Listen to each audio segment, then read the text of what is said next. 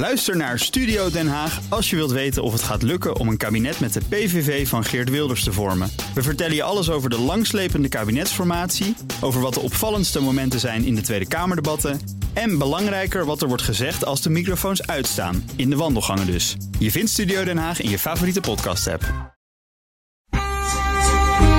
De Perestroikast. Een blik op Oost-Europa.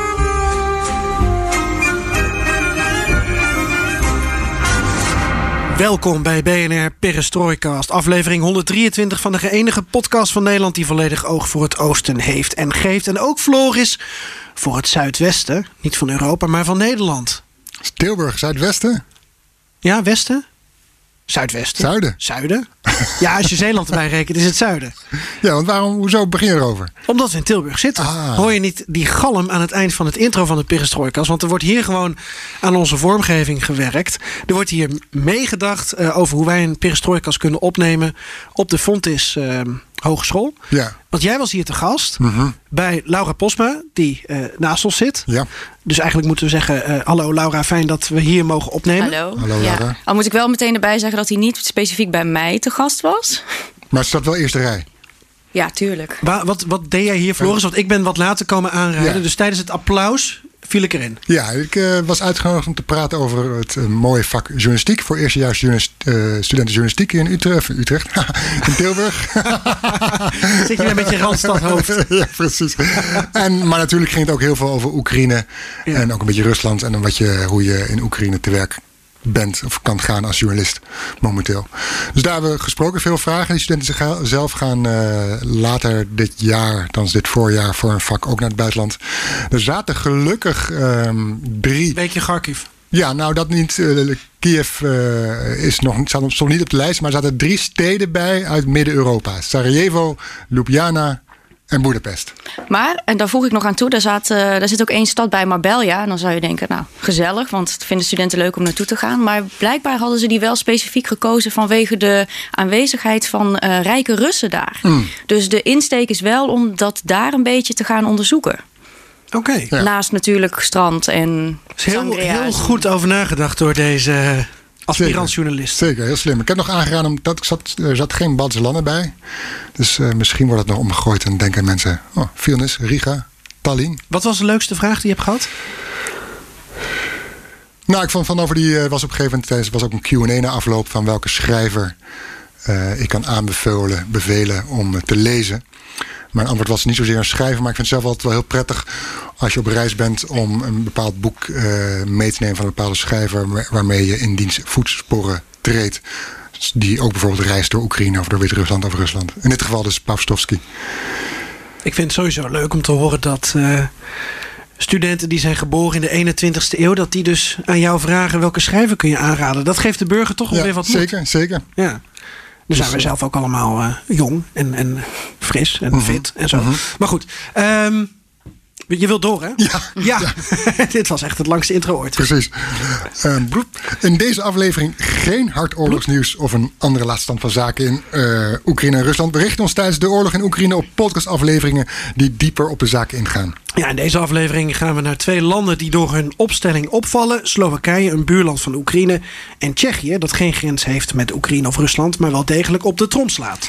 Tsjechië en Slowakije zijn E U en NAVO-leden. En twee zaken vallen ons op. Eén, ze sturen bijzondere wapens naar Oekraïne, namelijk tanks en luchtweer, luchtafweergeschut. Iets waar andere landen hun vingers niet aan durven te branden. En twee, de premiers van beide landen zijn al in Kiev geweest. Hoezo dat?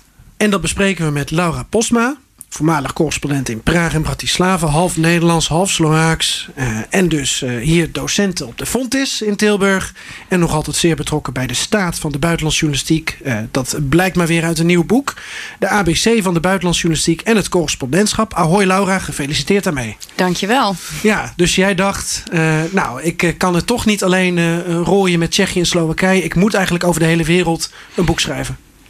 Um, ja, zoiets. Um, ik heb het natuurlijk gedaan met, uh, met mijn collega Hans Klis van de buitenlandredactie. En uh, via de buitenlandredactie praten wij heel veel met andere correspondenten. En uh, behalve dat Hans en ik zelf ervaring hebben als correspondent, Hans in de V S en ik dus in, uh, in Tsjechië en Slowakije, vinden we het ook daardoor interessant om aan andere correspondenten te vragen van, goh, Uh, hoe zit dat eigenlijk bij jou in jouw land? Hoe ga je om met uh, nou ja, het pitchen van verhalen, het vinden van verhalen, maar ook misschien gewoon, hoe vind je eigenlijk een appartement als je net aankomt? Je, je weet misschien nog niet eens waar je terecht bent gekomen.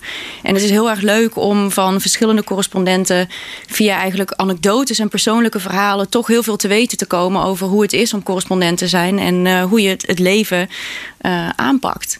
Dus op die manier hebben we het, uh, hebben we het gedaan. En, uh, en hopen we dat, ja, dat het ook een leuke manier is om meer te weten te komen over, uh, over het dagelijkse leven van, uh, van de correspondent. En de Perestroikast-regio, komt die er bekaard vanaf? Marlijn Koster zat erin, geloof ik. Marlijn Koster zit erin. Uh, ik heb natuurlijk zelf wat bijdragen geleverd. Kijk. De heer Driebergen, Michiel Driebergen. Michiel Driebergen, ja, die heeft een hele leuke bijdrage over nieuwsbrieven.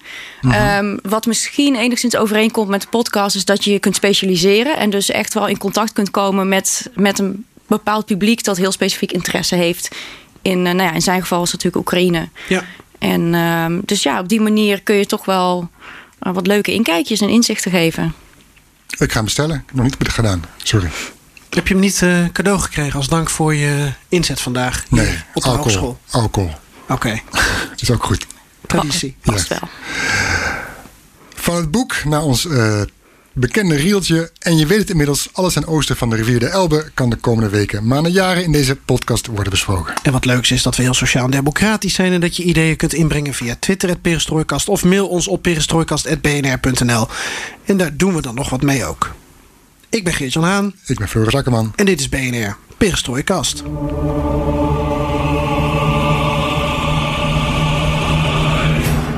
We leggen zo ook nog even een lijntje met Peter Wijninga, defensiespecialist van de Hague Center for Strategic Studies. Waarom?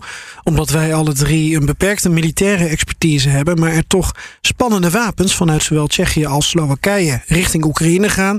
En met name die Slovaakse wapens, daar willen we meer over weten en dat vragen we zo aan Peter. Poetins oorlog in Oekraïne is in een ingewikkelde fase beland voor landen buiten de twee hoofdrolspelers om. Het lijkt erop dat Oekraïne redelijk weerstand kan bieden op het militaire toneel. De Russen domineren nog niet het luchtruim en op de grond hebben de Russen zelf besloten om in Noord-Oekraïne en rond Kiev aftocht te blazen. Of, ja, dat... of ze zijn gewoon verslagen. Ja, nou ja, de aftocht blazen, dat is toch ook een gevolg van. Ja, klopt. Maar het zet, het zet te denken in het Westen. Hè? Uh, Oekraïne steunen, ja, maar tot op welke hoogte? Uh-huh. Tsjechië en Slowakije die hebben hun keus gemaakt. En dat is zo interessant een aanleiding om met Laura erover in gesprek te gaan. Met het sturen van tanks en luchtafweergeschut maken ze toch wel een statement. En zeggen ze, onze steun gaat verder dan de NAVO tot nu toe doet. Uh-huh. Niet alleen daden, maar ook woorden doen ertoe. Zo zat de Tsjechische premier Petr Fiala in de trein naar Kiev als eerste Europese leider. En zijn Slovaakse collega Eduard Heger die volgde niet veel later. Hij was onderdeel van de, delega- van de delegatie met E U-commissievoorzitter Ursula von der Leyen, von der Leyen en met E U-buitenlandchef Josep Borrell.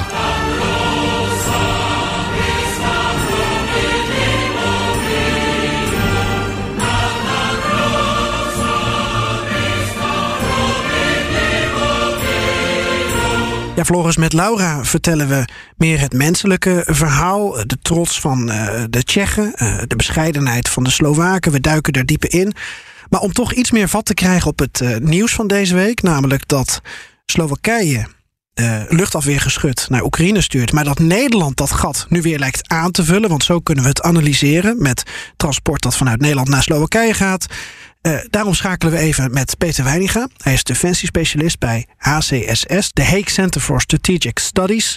En Peter die kan ons meer vertellen over uh, wat er nu precies is besloten, ook vanuit Nederland en waar we over praten. Um, ja, wat er naar Oekraïne gaat vanuit Slowakije is een S driehonderd uh, luchtverdedigingssysteem. Dat is een systeem met een lange dracht, een groot bereik, zeg maar. Kan ook vliegtuigen op uh, grotere hoogte uh, onderscheppen. En kan ook uh, um, tot op zekere hoogte uh, ballistische projectielen onderscheppen. Onder andere ook kruisraketten. Um, ja, dat is een uh, behoorlijke aanvulling voor uh, de Oekraïnse luchtverdedigingscapaciteit. Ze hebben al een paar S driehonderd systemen. En eentje extra erbij, dat zou zeer goed uitkomen. Um, ja, dat betekent in feite dat uh, Slowakije een deel van zijn luchtverdediging opgeeft ten gunste van uh, uh, Oekraïne. En uh, dat gat wat daardoor valt wordt dan uh, tijdelijk opgevuld door een uh, uh, aantal um, capaciteiten uit Nederland en Duitsland. voor een Patriot-eenheid. En um, waar je dan bij Nederland moet kijken is dat er gaat één batterij die kant op. Dat is een, een radarsysteem met een uh, vuurleidingscentrale van waaruit hè, een onderschepping van een vijandelijk vliegtuig wordt gedirigeerd. En een aantal lanceerafuiten. En elke lanceerafuit heeft ongeveer uh, vier raketten. Er kunnen ongeveer acht van die uh, lanceersystemen mee. Dus dan heb je in totaal tweeëndertig raketten als het ware klaarstaan. Uh, dat zal ongeveer die kant op gaan. Er gaan honderdvijftig mensen mee. Wat aangeeft dat er meer meegaat dan alleen maar mensen voor die batterij. Ik denk ook dat er een hoop mensen meegaan voor de logistieke ondersteuning. Um, en dat moet natuurlijk, als er een probleem is technisch, moet dat ook ter plekke kunnen worden opgelost. Dus dat gaat mee. En misschien nog wel uh, een aantal mensen die op het hogere niveau uh, uh, van uh, deze Patriot-eenheid Um, ook mee kunnen helpen aan um, uh, ja, de, de, de vuurleidingsproblemen. Uh, en beslissingen kunnen nemen over bijvoorbeeld welke batterij gaat schieten op welk vliegtuig. Uh, in totaal ontstaat er dan een eenheid met drie batterijen. Uh, twee Duitse en één Nederlandse. Ja, en dat is een behoorlijke uh, luchtverdedigingscapaciteit bij elkaar. En kun jij duiden uh, vanuit uh, ja, deze hele oorlog hoe bijzonder het is dat ten eerste die capaciteit van Slowakije naar Oekraïne zelf gaat? Ja, op zich uh, is het niet uh, verrassend natuurlijk. De NAVO heeft besloten om uh, gezamenlijk uh, Oekraïne in staat te stellen met meer zware wapens uh, zich te verweren tegen uh, de Russische agressie. Uh, daar hoort ook een uh, dergelijk systeem bij. Het is een zwaar uh, systeem, een zwaar middel, zeg maar. Uh, de S driehonderd. Uh, ja, en andere landen die dragen ook nog andere middelen bij, zoals uh, tanks en panzervoertuigen. Dus ja, uh, dit past in feite in het NAVO-beleid wat uh, uh, Slowakije op dit moment doet. Ja, ja het viel ons op dat uh, Tsjechië stuurt dan tanks uh, via het spoor en Slowakije stuurt dan dit luchtafweergeschut. Dat die landen daarmee toch de eerste zijn of een soort van voorlopers hierin. Uh, maar dat kan dus omdat hun tekorten dan weer worden opgevuld, eigenlijk door de volgende in de lijn, en dat zijn dan Duitsland en Nederland. Ja, dat geldt in ieder geval voor de luchtverdedigingscapaciteit in Slowakije. Ik weet niet wat het betekent uh, voor uh, Tsjechië en, en Polen. Want Polen stuurt ook uh, uh, een aantal T tweeënzeventig tanks die kant op. Um, ik weet niet hoe dat wordt aangevuld. Misschien is het overtollig materieel, dat zou natuurlijk ook kunnen. En dan hoeft het niet per se te worden aangevuld.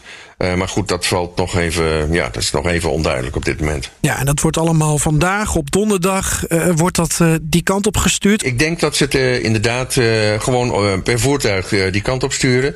Uh, zo'n Patriot-eenheid is volledig mobiel. Uh, dus uh, alles staat op uh, grote, uh, zware vrachtwagens en opleggers. En dat kan in kolonnen in feite uh, die kant op. Dus dat wordt de komende dagen nog een schouwspel dwars door Europa?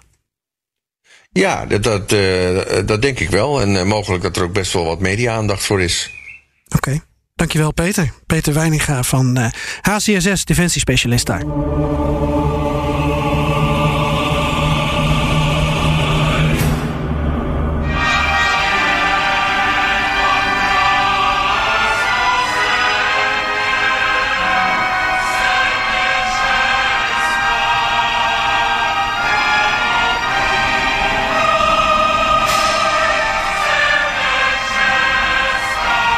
Ja, Laura, een klein jaar terug hebben we ook gekletst. Aflevering drieënnegentig van de Perestroikast. Zoek hem op in je podcast-app. Praag en Moskou schrijft een nieuw John le Carré-scenario.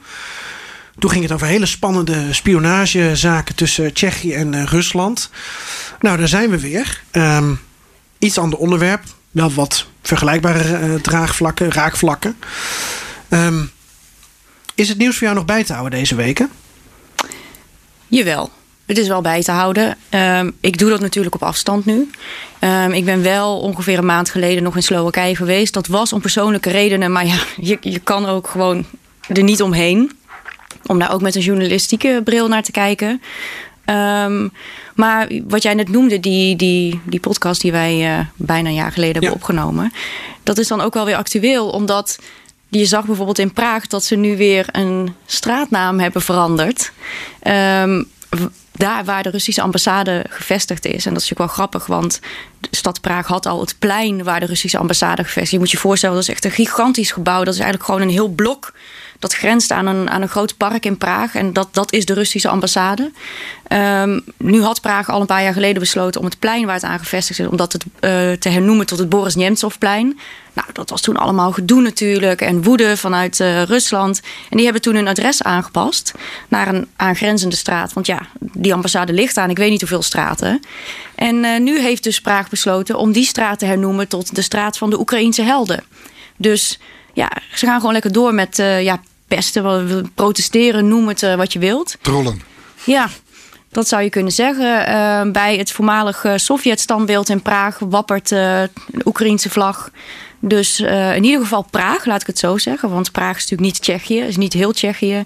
Die, uh, ja, die heeft zich wel heel duidelijk uitgesproken uh, tegen... tegen de Russische invasie, tegen ja. Rusland. Ja, ja, nou en luister onze Moeilijk podcast van een jaar geleden maar terug over hoe niet vanzelfsprekend dat eigenlijk was. Mm-hmm. Gezien alle ontwikkelingen in Tsjechië komen misschien zo nog wel even op terug natuurlijk. Ja, hoe, hoe zie jij de gebeurtenissen? Je, je volgt het op de voet. Um, ja. Ben je er persoonlijk nog bij betrokken? Nou, ja, zoals ik al zei, ik ging uh, een maand geleden naar Slowakije, gewoon, gewoon op familiebezoek. En uh, Maar ik besefte me ineens, het is zo raar. Terwijl mijn familie woont nog steeds honderden kilometers van de Oekraïnse grens. Mm-hmm. En nog eens een keer nog verdere honderden kilometers van Kiev of het oosten. En toch voelde het anders om in Slowakije te zijn. En om in één keer te beseffen van, ja wacht, maar er is wel echt een, een grens met Oekraïne. Ik was me daar ineens veel bewuster van. En, um, ook een gevoel van dreiging? Of? Ja, dreiging misschien niet eens, maar... dat ik in één keer... Het, de afstand was letterlijk kleiner. Mm-hmm. Maar ook het voelde ook kleiner. Dat, uh, nou ja, mijn familie woont in, in het, in het Tatragebergte. Een prachtig gebied. Uh, je kunt daar mooi skiën. En toen dacht ik, ja weet je, dan ga ik hier op een piste staan. Lekker skiën. Terwijl een stukje verderop uh, komen de bommen naar beneden. Mm-hmm. En het is heel raar dan misschien. Weet je, ja, dat, dat besef kun je in Nederland ook wel hebben. Maar toch voelde dat anders om daar te zijn. Ook om daar in Bratislava op het station te zijn. Um, je zag vrijwilligers die proberen daar de, de vluchtelingen op te vangen. Uh, op de terugweg vanuit de Tatragebergte terug naar Bratislava. De treinen zaten gewoon bomvol. Want ja, die komen natuurlijk uit het oosten van Slowakije. En daar, uh, dus daar komen de mensen de, de grens over. Stappen in de trein vaak en gaan door naar het westen. Mm-hmm. Um, in Slowakije, alhoewel, ik weet niet hoe de situatie... Ik denk dat het nu wel een beetje aan het kantelen is. Maar vooral in die eerste weken waren toch de meeste Oekraïners op doorreis. Um, mensen die al ergens anders uh, familie of vrienden hadden... en die een plek hadden om naartoe te gaan. Um, dus vrij weinig Oekraïners bleven ook daadwerkelijk in Slowakije. Gingen toch wel door. Dat in, ja, in Tsjechië is dat anders, want Tsjechië heeft een hele grote Oekraïense minderheid. Ja. Dus uh-huh. ja, daar zijn ook gewoon veel meer Oekraïners naartoe gekomen om te blijven. Je had het over kantelen, wat bedoel je daarmee? Nou, ik denk, um, ik, ik weet het nu de precieze cijfers niet... maar ik denk gewoon die eerste golf van vluchtelingen die, die de grens overkwam... Uh, vanuit Oekraïne naar Slowakije... dat die niet, naar de Oekra- dat die niet in Slowakije bleven. Mm-hmm. Uh, dus die waren op doorreis. Maar ja, op een gegeven moment, als natuurlijk meer mensen blijven komen... niet iedereen heeft op een gegeven moment nog familie... Mm-hmm. Um, en zal dus ook meer opvang uh, plaatsvinden in Slowakije zelf. Mm-hmm. Okay. En uh, hoe, hoe zou je hun rollen van Tsjechië en Slowakije momenteel willen beschrijven in relatie tot Oekraïne? De politieke rollen bedoel je? Nou, hun, hun inzet willen we toch vooral weten. Um, ja, dat militaire, dat verbaast ons natuurlijk. Dat militaire. Ja. Wat, nou, ja, komt dat ik, vandaan? Uh, wat, Tsjechië is niet eens een grensland. Nee, maar ik zal je zeggen dat mij dat ook wel verbaast, hoor. Dat, um, dat ik dat misschien niet zo, zo sterk of zo snel had verwacht. Um, Ik denk in Tsjechië misschien omdat daar pas sinds uh, ja, wat is het, oktober, november een nieuwe regering zit. Dus dan is het sowieso, dan is het nog een beetje afwachten van wat is het eigenlijk voor regering. Um, hè, we, hebben, we hebben geen, we. En Tsjechië heeft geen Andrej Babiš meer als, als premier. Wat, wat betekent dat? Wie is deze nieuwe premier eigenlijk? Want Fiala, daar, daar weten we gewoon nog niet zo heel veel van. Um, dus het feit dat Tsjechië al zo'n standpunt heeft ingenomen met, nou ja, ten eerste in de eerste instantie het opvangen van vluchtelingen, maar ook uh, hoe ze zich politiek opstellen. Het feit dat, dat de Tsjechische premier dus als een van de eerste leiders uh, ook daadwerkelijk naar Oekraïne is gegaan. Dat was toch wel, daarmee heeft hij wel meteen een statement gegeven. Ik denk dat dat misschien ook wel ook meteen een boodschap was naar, naar Tsjechië, naar zijn eigen land, naar Europa. Wat zijn positie is en wat de positie van de regering is. En in Slowakije um, denk ik dat Ja, de, de premier, daar kunnen we het misschien nog later over hebben. Want die is een beetje een soort van per ongeluk premier geworden, meneer Heger. Um, ja, de, die, die was best wel een beetje stil. En nu in één keer, bam, staat Slowakije er. En sturen ze luchtafweersysteem naar, naar Oekraïne. En um, de, de, de Slovaakse president heeft zich wel altijd heel open uitgesproken tegen de oorlog, ja, voor de steun Oekraïne. Dus misschien dat zij een beetje het voortouw heeft genomen en dat je ziet dat die premier nu meegaat. Maar ja, het is niet zo dat, dat hij altijd heel erg aanwezig is geweest. Dus ik denk bij beide landen, zowel in Slowakije als in Tsjechië, dat nu in één keer die premiers uh, van zich laten horen. Dat is wel opvallend. Ja, dat dus in die zin verbaast het mij, of verbaast het mij, het verrast me wel, ja. Ja, misschien moeten we het ook... Ik had nog een paar vragen eigenlijk bedacht voor beide landen. Maar misschien moeten we het ook gewoon opsplitsen. Ook een beetje geïnspireerd door de laatste podcast die Floris dan met Ellen Rutte heeft gemaakt. Uh, hoogleraar aan de U vA, over dat je landen eigenlijk Uh, per stuk zou moeten beoordelen. En dat had dan meer te maken met dat we altijd uh, Oekraïne door een Russische bril bekijken. Nou, laat ik dan ook niet te veel Tsjechië en, en Slowakije op één hoop gooien. Waar wil je mee beginnen, Laura? Welk land? Um, goed. Moeilijk. Nou, laten we dan met Slowakije beginnen. Ja. Aangezien ik uh, natuurlijk zelf half Slovaaks ben, dan kies ik altijd uh, voor Slowakije. Is er trots in Slowakije door de actieve rol nu tegen Rusland? Of voor Oekraïne? En dat zijn er nog twee verschillende dingen natuurlijk. Klopt. Um, ook. Het is best wel moeilijk om dat um, in die zin te generaliseren. Want er is natuurlijk, of natuurlijk, er is ook een stroming in Slowakije die kritisch kijkt. Um, na die oorlog en dus misschien um, ook wat meer gevoelig is voor, voor um, de propaganda uit Rusland. Die ook wordt verspreid uh, door bepaalde politieke stromingen in Slowakije. Um, die zijn bijvoorbeeld kritisch op um, de aanwezigheid van NAVO-troepen Uh, aan de Slovaakse-Oekraïnse grens. En dat worden er alleen maar meer. En dat worden er alleen maar meer, inderdaad. Um, dus ja, die stemmen die hoor je dan in het parlement. En dan is het altijd moeilijk om te achterhalen, maar hoe groot zijn die stemmen dan in de samenleving? Um, toen ik zelf in Slowakije was, sprak ik daar ook met mijn familie over. En mijn tante, zeker geen, uh, geen expert, maar ik vond het wel een interessante opmerking. Zei van, ja, de, deze groep, hè, dus dan hebben we het over best wel extreem rechtse geluiden die ook in het Slovaakse parlement zitten. Het is een kleine groep, maar ze roepen wel harder. Waardoor misschien de indruk wordt gewekt dat heel veel mensen um, voor Rusland zijn of Poetin steunen. Uh, maar het is heel moeilijk um, om in te schatten of dat daadwerkelijk zo'n hele grote groep is. En of misschien de mensen die op zo'n politieke partij hebben gestemd Uh, om hele andere redenen, of dat dan automatisch betekent dat zij ook Poetin steunen. Dus hmm. die, die stroming is er zeker wel in Slowakije. Uh, maar ik, ik denk toch dat een groter gedeelte van de Slowaken wel echt um, nou ja, ook achter de beslissingen van, uh, van de huidige politiek staat. En, um, en ook actief is met het opvangen van vluchtelingen. En absoluut niet zitten wachten op een, uh, op een Russische invasie, om het zo te zeggen. Maar er zijn dus uh, stromingen in, in Slowakije die zeggen, en dan, dan pak ik toch misschien even meer uh, het Hongaarse geluid erbij, wat meer het politieke geluid dan is. Hè? Dat ze in Hongarije zeggen, nou, uh, eerst voor jezelf zorgen tegen die Russische beer. Want alle landen waar we het over hebben, hebben die ervaring uit het verleden. Eerst voor jezelf zorgen en zo min mogelijk escaleren. Uh, die stroming heb je dus ook in Slowakije. Maar je zegt dus eigenlijk is, is de meerderheid wel te porren voor hoe er nu tegen Rusland wordt opgetreden? Nou ja, er is natuurlijk nog uh, in ieder geval bij een oudere generatie nog een hele actieve herinnering aan, uh, aan Russische tanks die binnenkwamen. Um, dus in die zin weten heel veel Slowaken ook nog wat het betekent. Ja, de Praagse lente was ook de Slovaakse lente natuurlijk. Zeker. Dus, uh, ja, ja. ja uh, no, ik verwijs weer naar mijn familie, maar die hebben de tanks binnen zien komen. En dat was een dagenlang convooi. Die reden dat vanuit Oekraïne eigenlijk dan ja, waarschijnlijk de grens ja, over. Ja, en dat was gewoon, nou ja, zoals ik dat heb begrepen, dat, dat was gewoon dagenlang achter elkaar. Tanks, tanks, tanks. En ja, die wisten ook niet wat gebeurt hier eigenlijk. Ik bedoel, dat, dat was niet zo dat zij meteen wisten wat er in Praag aan de hand was bijvoorbeeld. Maar uh, dus die herinnering, die is er zeker. En um, negentien achtenzestig, hè? Ja, lang geleden. Dat is lang geleden, ja, inderdaad. Maar ja, toch, dat, dat komt allemaal weer terug dus. Ja, zeker. Aan de andere kant um, zag je bijvoorbeeld wel toen er in het Slovaakse parlement werd gesproken over um, nou ja, extra NAVO-troepen die naar de grens zouden gaan. Um, hoorde je weer uit die uh, rechtse hoek wel de geluiden van, maar het mogen geen Amerikanen zijn. Dus daar zat een beetje, zeg maar, die, die, daar, zat, daar zat het probleem van... oké, okay, extra NAVO-troepen naar de grens... maar we willen niet dat er hier een soort van Amerikaanse invasie komt. Hmm. En toen is er een, een compromis gesloten... waarbij er ook Amerikaanse troepen die kant op zijn gegaan... maar ook Nederlandse bijvoorbeeld. Ik geloof zo'n tweehonderd Nederlanders, dacht ik... Hmm. die richting de, in Slowakije richting de Oekraïnse grens zijn gegaan. Ik dacht, geloof ik, nog Tsjechen en Spanjaarden, als ik het goed heb... Um, maar pin me niet op vast. Maar in ieder geval een gemengde groep aan, uh, nou ja, aan uh, troepen die die kant op zijn gegaan.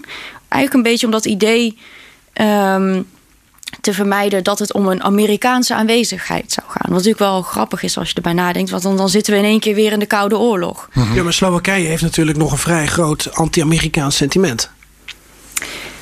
Ja, ik denk dat dat misschien zelfs nog wel iets groter is dan in, uh, dan in Tsjechië. Dus uh, ja, in die zin zou je kunnen zeggen, is het begrijpelijk. En misschien ook vanuit het idee hè, van een invasie. Van ja, we willen, niet, uh, we willen niet door de Russen overrompeld worden. Maar ook niet door de Amerikanen. Nee, nee, maar daarom ben ik zo benieuwd naar die trots. Want Floris en ik hebben het er ook wel eens over. Van, nou, dan kijken we naar de Baltische Staten. Hè, die, die nu heel... makkelijk tussen haakjes zeggen... Uh, we nemen afstand van alles wat maar met Rusland te maken heeft. Eigenlijk zijn ze niet eens anti-Rusland of pro-Oekraïne... maar eigenlijk gewoon pro-soevereiniteit. En dat doen ze met een bepaalde trots, een bepaalde flair.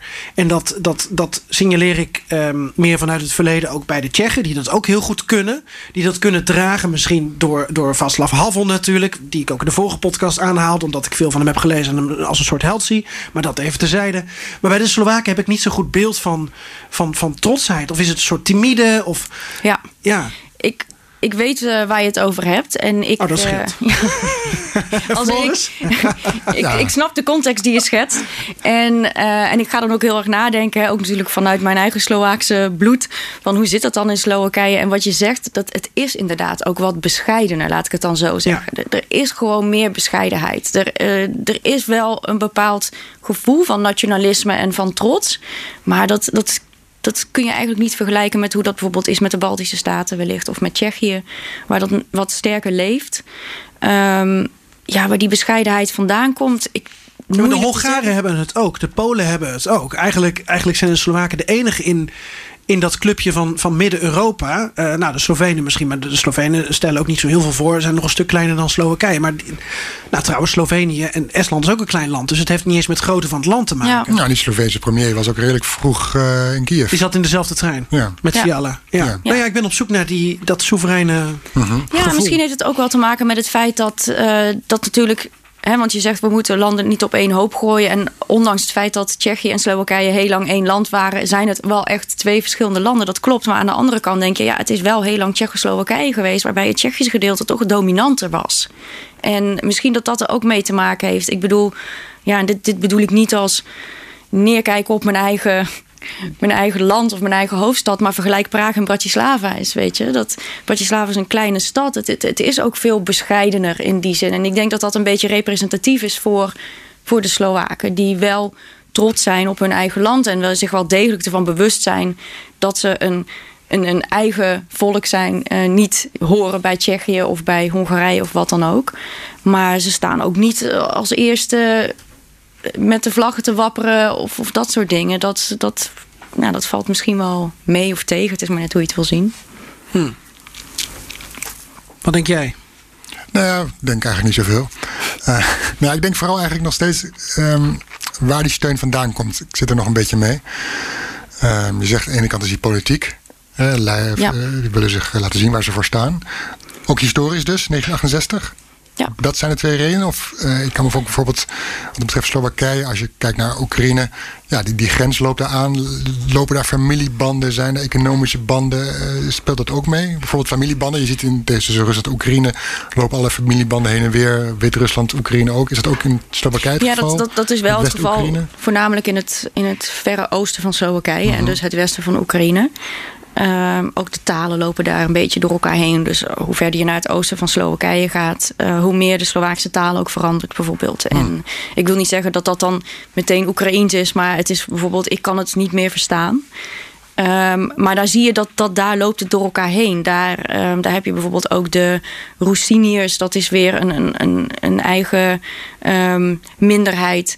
Die, dat is ook weer een andere taal. Dat, dat, is, dat, dat, dat is ook weer een mix tussen... Nou ja, Pools, po, po, Oekraïens, Slovaaks. Ik, ik weet niet precies hoe dat zit. Het is gewoon Europees. Eigenlijk wel, ja. Misschien is dat wel het, ja. uh, het beste. Ja, het Habsburgse Rijk uh, ja. zat daar ook. Ja, precies. Dus, dat, dus daar, daar in die regio, in die hoek gebeurt heel veel. Dus mm-hmm. die, die banden zeker. En dat speelt ook mee om Oekraïne te steunen, of niet? Ik denk dat het daar, dat het daar weer te klein voor is. Mm-hmm. Maar ja, ja, het is het cliché, maar energie.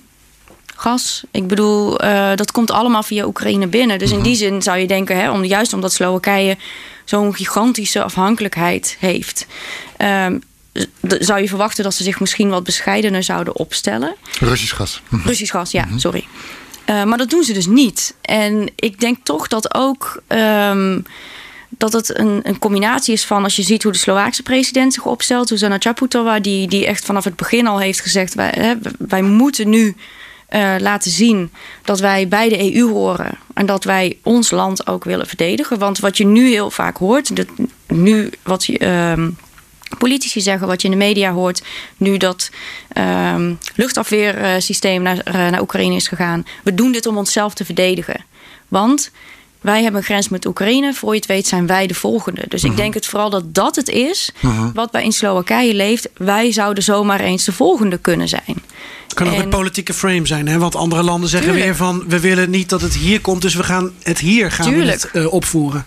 De ja, militaire dat klopt. veiligheid. Dat klopt. Dus in die zin, daarom zeg ik ook dat het, dat, dat het me ook wel verrast. Dat ja. ze zo uh, die stelling hebben ingenomen.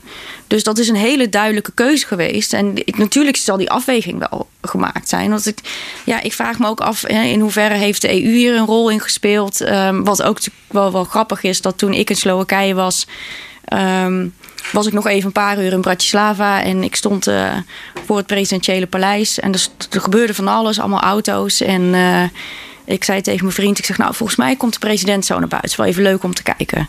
En uh, ik denk zo'n minuut of vijf later komt Ursula von der Leyen naar buiten. Ik denk, hé, hey, die heeft staan praten met uh, de president. Dus daar werd, daar werd ook al in, want ik heb toen meteen natuurlijk opgezocht van waar, waar hebben ze dan over gesproken? Waarom was ze hier en uh, waar ging het allemaal over? Nou, het ging onder andere over alternatieven voor Russisch gas, maar ook zeker de positie van Slowakije in deze oorlog. En uh, nou ja, de NAVO-troepen aan de grens. Dus ja, wie weet wat daar nog is besproken om, uh, om aan te geven van dat Slowakije ook een actieve rol zou kunnen spelen. Ja. En bij Tsjechië geldt dus ook het, het verleden plus politieke ja. standpunt. Dat zijn. Maar ja. dan, dan moeten we eigenlijk wel door, door praten over waar we het in de vorige podcast over hadden. Want toen ging het over die verschillende stromingen die er eigenlijk in, in Tsjechië zijn of waren. Die zullen niet zomaar verdwenen zijn. Maar je had president Zeman die uh, pro-Rusland uh, optrad. Mm-hmm. Nou, nu is het een vrij seniele oude man geworden die ineens uh, enorm anti-Rusland is door die oorlog volgens mij. Uh, je had de burgemeester van Praag, uh, ja. Zdeněk Riep, die heel pro-Taiwanese was, terwijl Babiš, premier, pro-Chinees was. Nou, en dan hebben we natuurlijk nog de geest van Havel, um, eigenlijk pro-soeverein Tsjechië. En al dat liep door elkaar en, en ineens is het, is het een en al pro-Oekraïne, pro-soeverein Tsjechië geworden? Nou, dat denk ik niet. Nee? Um... Ik denk dat je, dat, dat je die, die sentimenten nog steeds wel kunt terugvinden in de samenleving. Wat ik zei, kijk, in die zin is Praag natuurlijk een beetje een bubbel. Um, daar zul je toch vooral een beetje het gedachtegoed van Havel meer terugvinden. Um, natuurlijk met zo'n burgemeester als, uh, als Riep. Uh, aan, oh, je zegt Riep. Uh, ja, ja. Ik, ook, ik vind dat H R I B. Ik heb altijd de neiging om het ja, op te zeggen. Ja, maar het is de R, de R met zo'n veetje erboven. Dan moet je het als Riep. Uh, Riep. Ja. Moeilijk. Betekent het vis? Paddenstoel. Paddenstoel, dat was het. Ja, griep. Oh, griepie. Ja, ja oké. Okay. Ja. ja, maar ja, dus dat, dat creëert wel een, een soort ja, sfeer in Praag. Um, natuurlijk, het is ook de stad waar, waar de revolutie heeft plaatsgevonden. Hè? Als je over het Wenceslasplein loopt, dan weet je, hier stonden al die honderdduizenden mensen. Uh, de, Jan Palach. Jan Palach, de, zijn monument ligt daar bovenaan onder het Nationaal Museum. De Tsjech die zichzelf in de brand uh, stak. Voor de luisteraar die dat niet weet. Na de Russische invasie. Ja. Uh, uh, om de Praagse lente eigenlijk te beëindigen. Ja. Um, dus ja, dan, dan leeft het natuurlijk ook veel meer. En dan is die, die herinnering ook veel actiever. Um, dus in die zin, ja, wat ik al zei. In, in Praag zie je, leeft dat veel meer. En dan, dan, nou, dan met dit soort grappige, dan noem ik het maar even acties. Hè, om straatnamen te hernoemen. Uh-huh. Um, maar ja, Tsjechië is meer dan Praag alleen natuurlijk. Nou, dat krijgen wij er dan niet van mee. Want wij lezen in de westerse media over die straatnaam en denken dan dat dat het Tsjechische sentiment is. Uh-huh. Maar ja, dat is natuurlijk lastig altijd. Want uh, ja, je ontkomt er bijna niet aan om te gaan generaliseren en om dan te zeggen de Tsjechen vinden dit en de Tsjechen vinden dat. Um, of zo voelt de Tsjech zich. Ja, mm. jeetje, ik...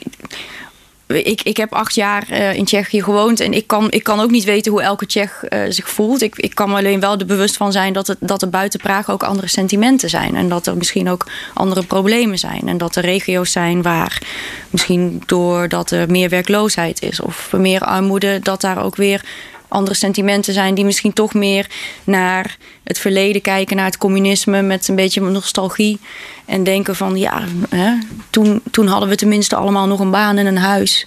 En, um, en die ook in die zin um, ook andere media uh, ja. lezen. Ja. Want er is in Tsjechië wel een hele grote aanwezigheid van, um, ja, hoe zal ik het noemen, twijfelachtige media, gefinancierd door Rusland.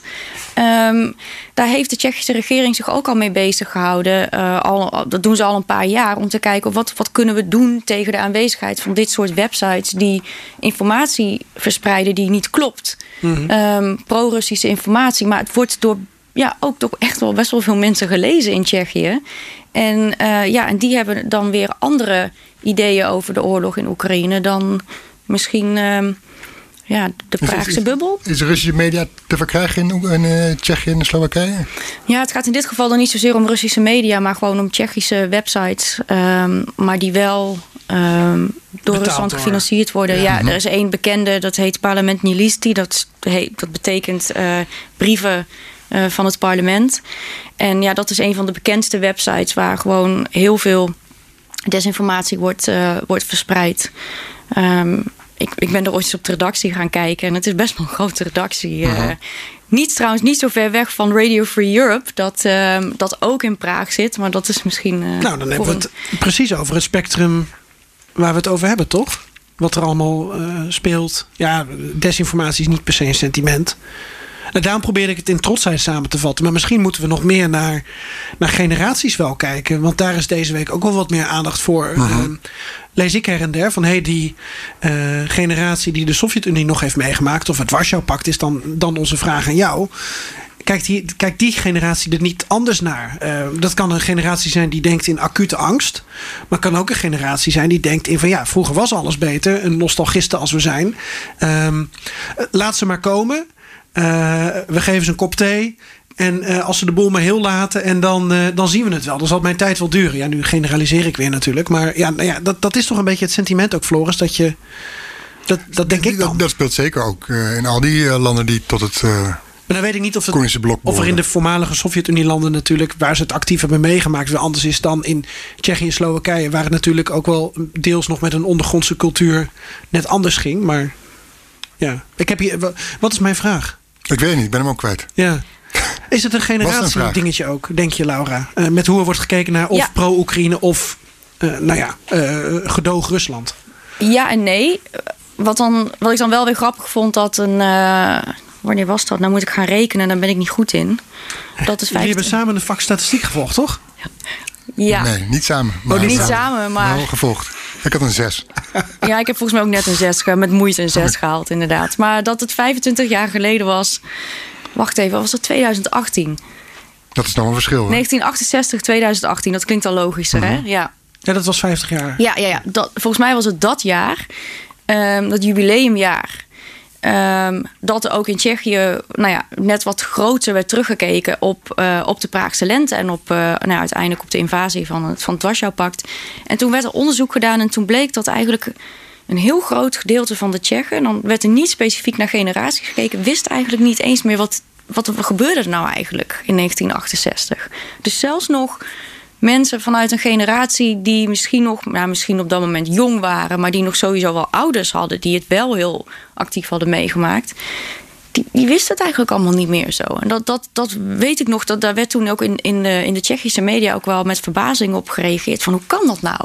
Dat dat niet meer zo leeft, dat mensen het ook weer heel snel vergeten zijn. Maar dan kan zoiets als wat nu in Oekraïne gebeurt, dat wel in één keer opwekken. Maar goed, wat je net zegt, er is ook net zo goed een groep die met nostalgie uh, daarnaar kijkt. Kijk, je, je moet je ook voorstellen dat tijdens het communisme... Um, het, het was ook maar net... Ja, ging je, ging je tegen, de, tegen de communistische partij in... dan was je leven heel moeilijk. Ja. Maar paste je een beetje aan en werd je gewoon lid van de partij... nou, dan had je een prima baan en dan... Hè, dan Dan waaide je gewoon mee met, met die wind. En dan had je, kon je een prima leven leiden. Ja, als je dan nu kunt beweren van... nou, toen was alles prima. Want uh, hè, wat ik net zei, je had een, een baan, een auto... en uh, wellicht een, een, een huis. Er kwam niks tekort. Dat vind ik dan wel weer grappig aan die premiers... van Tsjechië en Slowakije. En, en ook, um, um, jij spreekt het anders uit dan ik. Ik wou zeggen Čaputová, maar...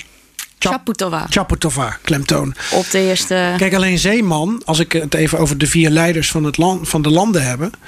Uh, alleen Zeman heeft actief uh, ja, die tijd meegemaakt. Uh, ervaren, uh, politiek er een rol in gehad. En die andere drie niet. Dat is ook wel weer interessant hoe Heger en, en, en uh, Fiala... die stappen dus op die trein naar Kiev... maar hebben zelf niet... Ja, Fiala trouwens heeft wel iets in, in het ondergrondse verzet nog gedaan... in de jaren tachtig, geloof ik. Maar... Ja, dat klopt, ja. Maar niet, ja, het was, het was geen Havel, zeg maar. Nee. Uh, ja. Maar ja, dat is, dat is ook wel grappig. Wat ik zeg met Fiala is nog, is nog best wel moeilijk te peilen waar die staat. Want aan de ene kant werd gedacht... omdat na de laatste parlementsverkiezingen in Tsjechië... Uh, ging het er vooral om, oh, Babiš is verslagen. Hè? Dus de partijen hebben zich verenigd in, in, in de coalities... om uh, Babiš te verslaan en dat is gelukt. En er was zo'n eerste moment van... nou, dan, hè, dan gaat er een nieuwe wind waaien... En, dat is ook wel zo. Maar um, het feit dat, dat Fiala bijvoorbeeld met de premiers van Polen en van Slovenië is gegaan... dat geeft ook een beetje aan in welke politieke hoek hij zit.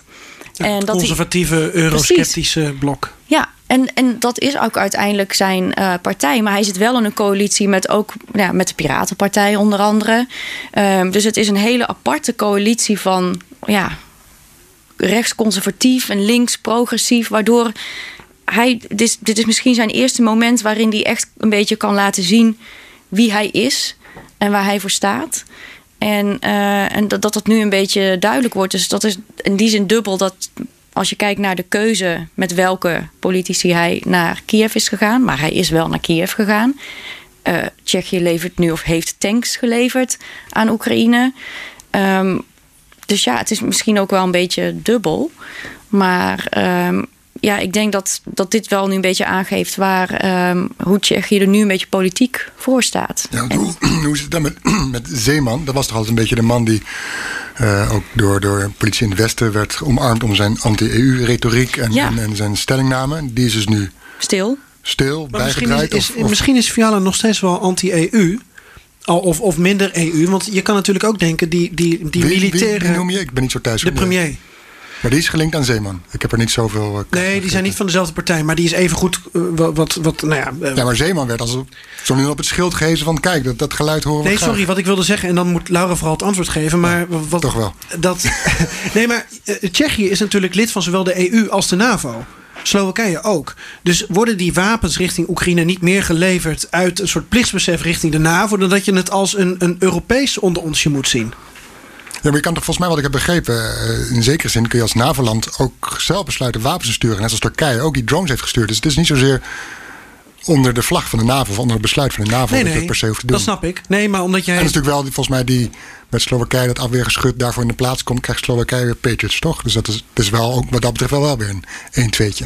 Ja. Ja, ja, sorry, stel jij maar je vraag. Maar dan, dan misschien dat ik hem nog aanvul. Dat is goed. Met nee, ja, of over Zeman. Hè, die werd altijd ja. een beetje op schild gehezen van... Ah, kijk, daar hebben we een anti-E U geluid, anti-Westers geluid. Uh, maar die is dus blijkbaar... en misschien dat hij ook wel een bepaalde zwak had voor, voor Rusland, voor Poetin... maar die is dus blijkbaar ja, maar dat... bijgedraaid. Maar goed, mag jij beter weten... Of Zeman ik, een zwak had voor Poetin vind ik altijd lastig niet, te zeggen. Want ik dat... had bij Zeman altijd het idee... daar kon je, daar kon je totaal...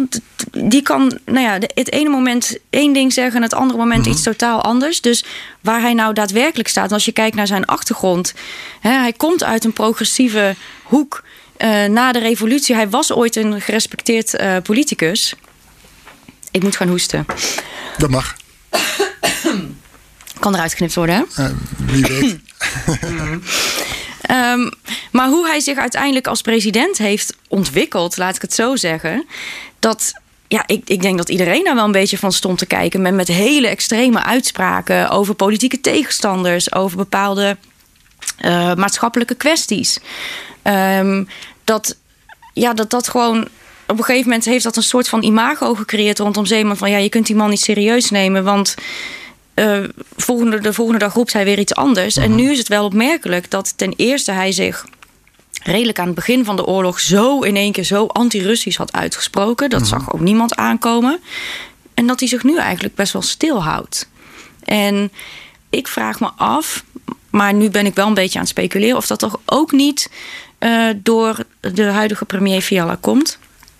Omdat toen die probeerde een regering te vormen, toen heeft Zeman, ondanks dat hij toen nog in het ziekenhuis lag, want hij heeft een hele zwakke gezondheid, dus um, de laatste keer dat hij in het ziekenhuis lag, werd ook echt voor zijn leven gevreesd. Maar goed, hij, hij is er weer bovenop gekomen, maar natuurlijk wel verzwakt. En um, toen Fiala die regering probeerde te vormen, toen heeft Zeman nog geprobeerd om daar een beetje zijn stempel op te drukken. Dus hij, hij weigerde in de eerste instantie de kandidaat voor de, voor, uh, de minister van Buitenlandse Zaken, want ja, die man, meneer Rakusan, had zich ook al eerder uitgesproken tegen Rusland, uh, kritisch naar China toe. Zeman als hè, soort van meer voorstander van, van Poetin en, en China had gezegd van nee, die wil ik niet.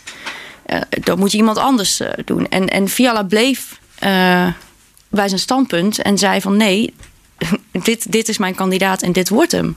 Dus wat je, wat je daarvoor zag, dat Babiš en Zeman altijd op één lijn zaten en een beetje, nou ja, vriendjes met elkaar waren, heeft deze premier zich heel duidelijk uh, opgesteld naar Zeman toe van ik bepaal. Mm-hmm. En wie weet dat dat Zeman een beetje um, naar de achtergrond heeft, uh, heeft geplaatst. Maar dat dus hij zo snel aan het begin van de oorlog al zijn mening klaar had, was dat omdat hij... Waar kwam dat vandaan? Ik heb geen flauw idee. Ja, ik, ik zeg het maar eerlijk, mm-hmm. want het is gewoon, het was heel verrassend dat, dat hij hier ineens uh, mee aankwam. En ik, ik vraag me af van wat voor strategie zat, zat daar dan achter? Um, misschien dat hij ook wel door had van het, dit is nu niet het moment om, om pro-Russisch uh, mm-hmm. te zijn, want daar winnen we helemaal niks mee. En, um, maar dat hij dat in zulke extreme bewoordingen doet, ja, dat is, ja, dat is wel typisch Zeman. Ik, ik kan het niet anders uh, om, omschrijven. Nou, nu vallen Tsjechië en, en Slowakije op door hun rol. Tsjechië stuurt trouwens een heleboel wapens uh, over het spoor. Uh, misschien ja. nog wel interessant om even naar te vragen. Tsjechië is geen grensland dus nee. van Oekraïne, maar waarom gaat het allemaal via het spoor? Jij als logistiek expert uh, Midden-Europa? Ja, een logistiek geen, expert, ja. Is dat toch geen transport?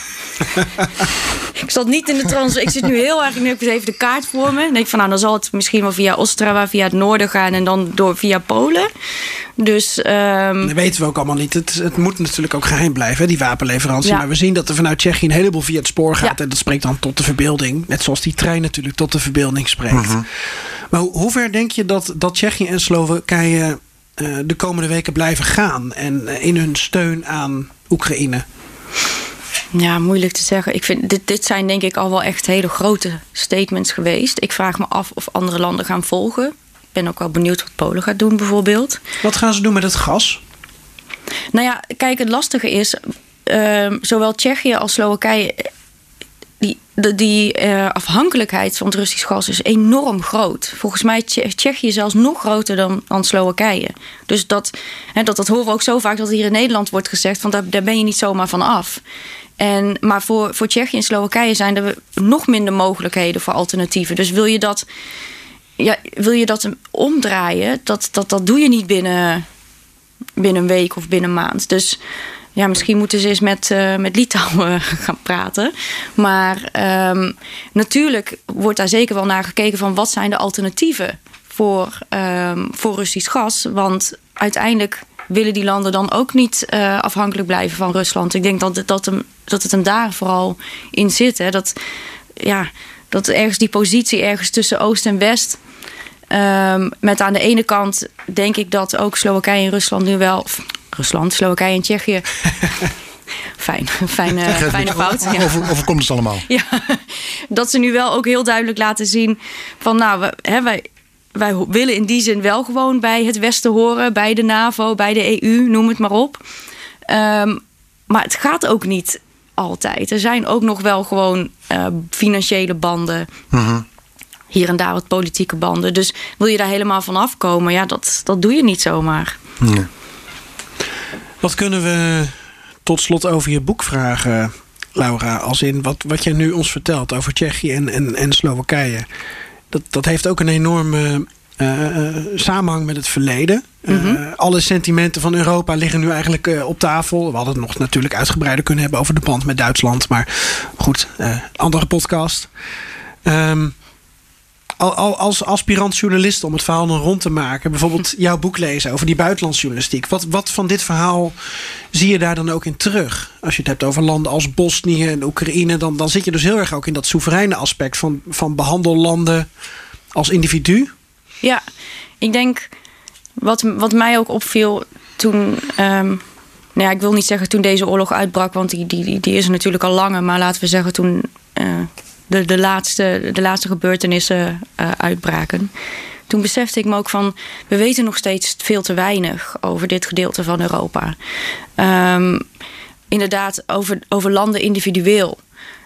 Um, dat we misschien nog steeds te vaak, te veel... met een soort Oostblokbril naar, naar dit gedeelte van Europa kijken... waardoor we misschien... Hè, proberen we nu te begrijpen van wat gebeurt er eigenlijk in Oekraïne... Wat, hoe zitten die, wat is die band tussen Rusland en Oekraïne... wat is de geschiedenis, plus alle landen daaromheen. Um, ja, zolang je dat als één blok ziet... dan, dan is het ook moeilijker om te begrijpen... dat, andere, dat elk land daar een andere, een andere reactie op geeft... een andere... ondanks dat het een gezamenlijke geschiedenis heeft... toch ook een, een individuele geschiedenis heeft. En ik denk dat dat... ja, misschien wat Floris vanochtend tegen de studenten zei... van als je correspondent wil worden... ga dan naar een, een plek, een land... Um, waar niet heel veel correspondenten zitten... en, en zet dat op de kaart. En, uh, en geef daarmee die boodschap af... dat, nou ja, dat elk land in die zin uniek is... en dat het de moeite waard is om daar meer over te weten. En niet alleen maar... He, continu dat, dat Oost-Europa denken. De, ja, daar wil ik wel van af. Ja. Ik zit een boek te lezen over de Hongaarse opstand, negentien zesenvijftig. Eerste pagina's, identiek bijna aan wat er nu in Oekraïne gebeurt. Dat is krankzinnig, omdat het ook zo'n bijna tussen haakjes ouderwetse oorlog is. Mm-hmm. Maar dan denk je ook aan bij jouw verhaal... Hè, van, van Praagse lente, Hongaarse opstand... daar zitten natuurlijk gelijkenissen tussen.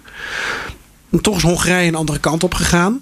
dan Tsjechië nu, of dan Slowakije nu. Tegelijkertijd is de geschiedenis ook anders. Want die opstand in zesenvijftig... daar ging twee decennia, mag ik wel zeggen... fascistisch Hongarije aan vooraf. Wat weer heel anders was dan in Tsjechië en Slowakije voor een deel.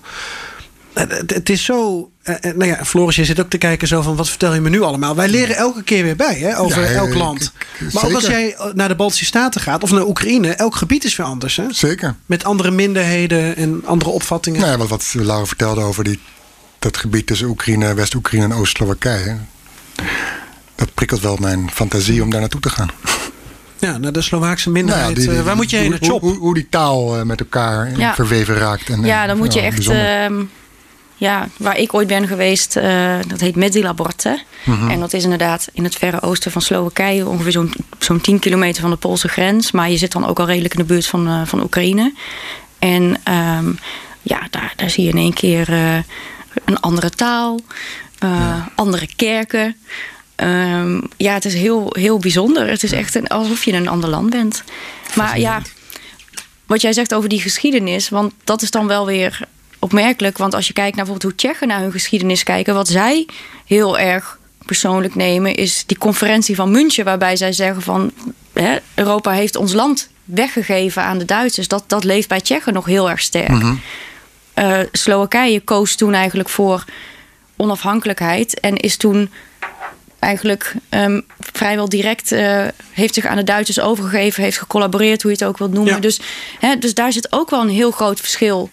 in de geschiedenis en, um, en hoe dat leeft bij, uh, bij mensen nu. Ook al is het inmiddels al zo lang geleden. Maar dat, ja, dus omdat je natuurlijk net die Hongaarse opstand noemde. En, en ja. ja, dat ook. Voordat we de neiging hebben om dat ook op één hoop ja. te gooien. Namelijk. Ik zou niet meer durven. Nee, nee. Zullen we bedanken? Bedankt, Laura. Ja, Laura Posma. Fijn dat uh, we welkom uh, En haar waren. Boek. Maak nog even reclame voor je boek. Het A B C uh, van de buitenlandjournalistiek en het correspondentschap. Uh, zesentwintig inkijkjes en inzichten in het dagelijks leven van de correspondent. Te verkrijgen via? Alle kanalen. bol punt com als ik reclame mag maken. Uh, Amazon. Um, Google Books. Kindle, en, ja. wat je en, maar wilt. Zowel en een nieuwsbrief van Michiel Driebergen dus. Zeker. Biedt hij hem ook aan? Zijn nieuwsbrief? Ja, die, die kan dan toch via zijn nieuwsbrief wel weer boeken aanbieden en zo. Ja, oh, dat zal die. Dat, als hij dat nog niet heeft gedaan, omdat hij natuurlijk ook redelijk druk is. Nee, die man heeft niks te doen. Ja, man niks is. te doen. Dan nee. komt dat nog wel waarschijnlijk. Gaan we regelen. Misschien, ja. uh, misschien kan hij wel een keer een goed boek gebruiken. En een nieuwsbrief van Laura zelf met ja. Hans. Ja, de buitenlandredactie, hè? Ja, onze nieuwsbrief Standplaats Ver Weg is dan. Abonneer je. Oké. Okay. Aito. Paka. Dat is leuk. Ik mag weer Ajato zeggen, want ik zit weer met iemand met, met, met, met Tsjechische Slovaakse. Mag je toch altijd zeggen? Ja, oké, okay, maar dat is toch leuk. Is, is het in Slovaaks ook Ajato? Ajato. Ajato. Mm. Staat erop. Bij B N R ben je altijd als eerste op de hoogte van het laatste nieuws. Luister dagelijks live via internet. Bas van Werven. En heel langzaam komt de zon op rond dit tijdstip. Je krijgt inzicht in de dag die komt op B N R, het Binnenhof in Nederland en de rest van de wereld. De Ochtendspits. Voor de beste start van je werkdag. Blijf scherp en mis niets.